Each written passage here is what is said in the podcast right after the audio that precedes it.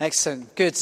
Uh, so, uh, as you know, this is the final day, the final day of wisdom, and um, we've all graduated, all looking very, very wise.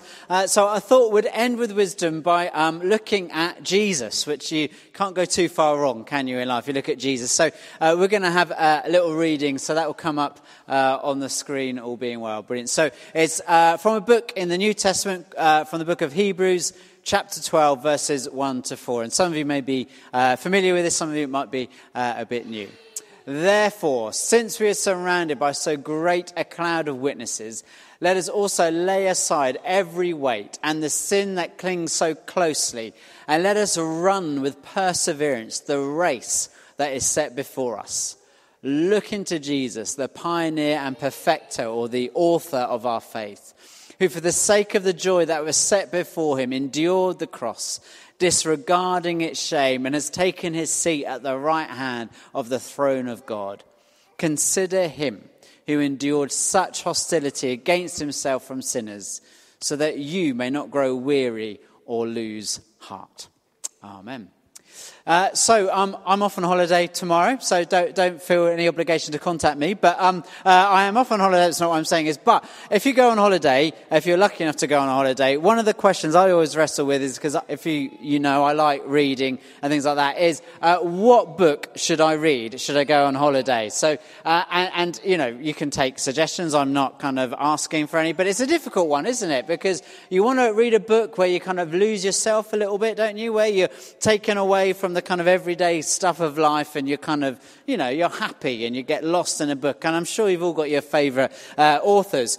But here's, here's the thing they say is this, that everybody inside them, deep in, even you, Freddie, everyone uh, has a book inside them that they all want to write. Is that true? Is that true? Some of you are thinking, some of you are nodding, and some of you uh, have said, I've done it already. Uh, uh, and uh, you have a bit that you want to write. Like you think, I'd love, I, if I could, you know, this would be a great idea for a story. This would be a great idea for a story. So, uh, to get us in the kind of writing frame of mind, I'm not actually going to doing any writing, but story frame of mind, um, talk to the person next to you. If you don't know them, you know, just be bold and say, I've got no idea who you are. Uh, uh, um, if you don't really want to chat with them, just look like you're praying. You're in a church, you can get away with it. It'd be quite all right talk about the weather. Uh, but just say, and, and if you do have an idea for your best selling book, don't give it all away because they might nick it. But other than that, you can trust them. Okay, so uh, just one minute, kind of, uh, if you could write a book, what would it be about? What are your ideas? Some of you have got them. If you haven't, just talk about the weather. Go, go, go. Excellent. Okay, I won't ask for um, any details, but, um, no, I won't. Uh, I'm going to keep going. Uh, but um, but yeah, be interesting. So it, it, would it would be. I I'm as you know I'm dyslexic, and I I've got loads of ideas for stories, and I often think to myself, it can't be that hard to write a story because all you have to do because there's just words, you just have to put the words in the right order, don't you? That's all you have to do. String a sentence together, string a story together, and you've made a couple of million. It'd be lovely, wouldn't it? So, so I've always thought I'd love to be able to kind of write a bestseller, and I've written loads in my head, never on paper or on a typewriter or something like that. But it, but it'd be great, wouldn't it, to have that sort of skill? But, but the reality is, the sad reality is that some of us, even though we've got these great ideas, we may not get actually get published. So I may not. Sarah, you, yours obviously will. It's a brilliant idea, and um, my dad's written books. Did you know that? He, he, they sell them on Amazon. Yeah, yeah, yeah. Like for loads of money because no one buys them. So, um, but yeah, there you go. There you go. The, there you go. I'll tell you what he wrote. But anyway, so, but here's the great thing, really, and this is what this passage reminds us of that even though we don't get to write our great kind of story, the beautiful thing is, is that Jesus is writing his story. He is constantly writing his story. And there's a beautiful bit at the end of John's gospel where it says this, that John is kind of summing up all that Jesus did. And he said, do you know what? I suppose if we wrote everything down that he did, I don't think the world would be able to contain the number of books that we could, that he that could contain the number of books to explain all that he did. And the wonderful thing is that we're remembering this afternoon is that even though, you know, we might not have much of a story to tell, but Jesus is the author and perfecter of our faith. So he is the one who is writing his story in our lives. But here's one of the difficulties we've got is, uh, next slide, thank you, Nathan, is uh, this is what happens if you've got messy handwriting? You know, so what happens, you know, who here's got messy handwriting? Come on, who's his dyslexic and got messy handwriting? Yeah, yeah, yeah. Who thought they'd be a doctor when they were growing up? Because I had, yeah, I thought I would be. And then I realized you need to know about chemistry and things like that. So, um, but what happens generally, not like if you have literally have messy handwriting, what happens is the teacher, back in my day, would just tear the bit of work up. But, um, but what I mean is, if your life is messy, okay, if your life is a mess, how, you know, what, and your faith is a mess. How, how does it still work when you're trying to kind of follow Jesus? How does it still work? And the beautiful thing is about this passage, it reminds us that He is the author and perfecter of our faith. You're not, as long, I know you think you are, and I know I think I am, we're not the author of our own lives. We think we are, you know, but we're not. Jesus is the author and perfecter of our faith. Parents, th- we think that we're the author of our kids' lives.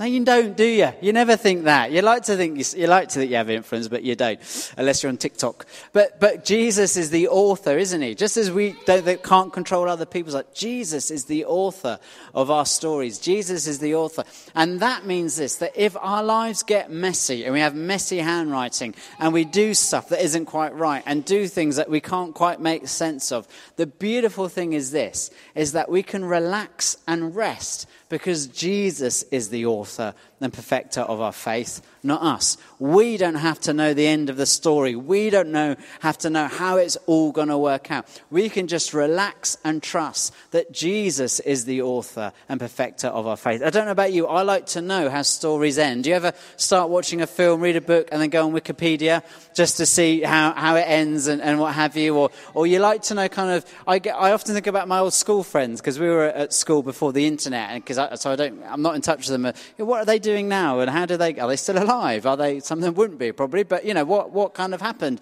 And all those sorts of, and we want to know about other people, you, you know, and in The Lion, Witch and the Wardrobe, Lucy said to Aslan about somebody else. She said, but I can't remember Eunice or somebody, I can't remember their names, uh, but what about this person? What's happening to them? Why, why, aren't they ever coming back to Narnia?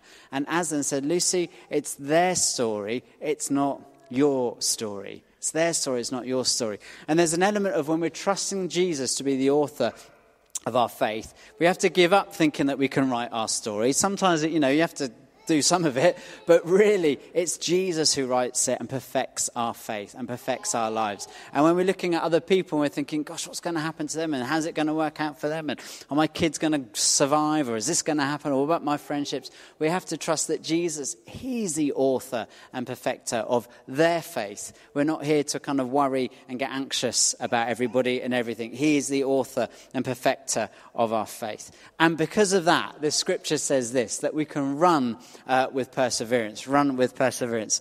So, isn't it interesting? The writers to the Hebrews, their image of, of, a, of, of the Christian life is running, which is great because I love running. I run every day. Look at that. So, so what we're going to do in a minute I've got some. We're all going to just nip out. Okay, we're going to run down the hot. No, uh, and uh, but that's uh, but that's the the image is that if we follow Jesus and if we relax with that and trust that He's the author of our faith, He's the perfecter, He completes it, not us. Which is brilliant. It means we don't need to know how it ends. We don't need to know all the details. We don't need to know kind of you know even if we kind of believing and doing everything right, we can just trust in Jesus. That then we run with perseverance the race marked out for us. And I love that image. And the reason, one of the reasons I love that image is this, is that I can easily kind of go with um, more comforting images with Christianity. Do, do, you know what I mean? I mean, this is really strong. We're going to run with perseverance the race marked out for us. It doesn't say you're going to walk leisurely, does it? It doesn't say you're going to crawl around or, or Tom's going to come and do a fireman's lift and carry you. I know we'd all like that. Carry you to, uh, to the finishing line. It says that every single one of us can run with perseverance. There is a promise of energy. There is a promise of strength. There is a promise that we're not just kind of like muddling through or tripping through life, but actually, if Jesus is our author and the perfecter of our faith, not us, if Jesus is the one that we trust, not our own opinions and ideas and trying to work out our lives, if it's Jesus who's our great source of wisdom, then we can run with perseverance. There is an energy to our faith. Now, you can run at different speeds. You might not be sprinting all the time in life, but there's that running with perseverance. And the word perseverance is the word endurance. And it's the word where we get patience. And it's not like. Um, is probably not a good illustration. Not a um, sort of, you know, you get, uh, when you think of patience, you get that kind of serene look of people who just sit there and look wise and patient and completely disengaged with the world, basically, don't, because they don't care about anything. But anyway, they're sitting there looking very wise and, and uh, it looks like they're being sort of patient. But actually, this perseverance and this patience is is an engaged patience. It's the Greek word for sort of like an engaged perseverance, an engaged patience like you, are going for it and you're going to keep going and you're going to keep going and you're going to keep going and you keep going. And the reason you can is because we're trusting that it's not in our strength, it's not us trying to work it out or our energy. It's Jesus, the author and perfecter of our faith. It's Jesus writing his story in us. And if we do that, Jesus says that we can run with perseverance. But we're not on our own. At the beginning of the uh, chapter, at the end of chapter 11, it's this beautiful image of the saints kind of cheering everybody on. And um, one of the things I, I, you know, it's fantastic, isn't it? If you ever watch sport, you know, the Olympics or Commonwealth Games, whatever, and you, you see huge people cheering people on as they're kind of running towards the end. It's that kind of image that that's the role of our, our church, is that we get around one another, we support one another, and we encourage and cheer one another on. And as Sarah in a moment leads us uh, in communion, we discover that actually one of the um, theologies, as it were, of communion is we don't just take it on our own. You'll notice in the liturgy, we join with the worldwide church. And for some, we kind of imagine that actually we jo- and we join with the heaven song, you know, holy, holy, holy. It's the song of the angels in Revelation. So we're joining, as it were, with the angels in heaven and all the saints cheering us on as we run with perseverance and we share the life of Jesus. So let's pray together as we begin to get ready to uh, do that. And um, Get running.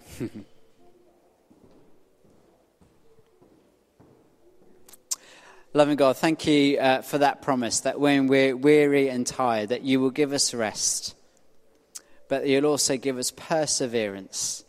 And I pray for any of us here this afternoon who feel like we're not quite running as we'd like to.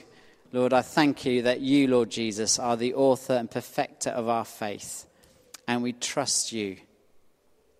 And I thank you that you write, even though sometimes our, our handwriting is messy, that you can bring uh, good out of messy handwriting, out of the mistakes that we've made. And I pray, Lord, that this afternoon, as we share communion, we do it in the knowledge we're joining the saints and the angels, and that we're cheering one another on and listening you to cheer us on as we run with perseverance the race that you've marked out for us. In Jesus' name, amen.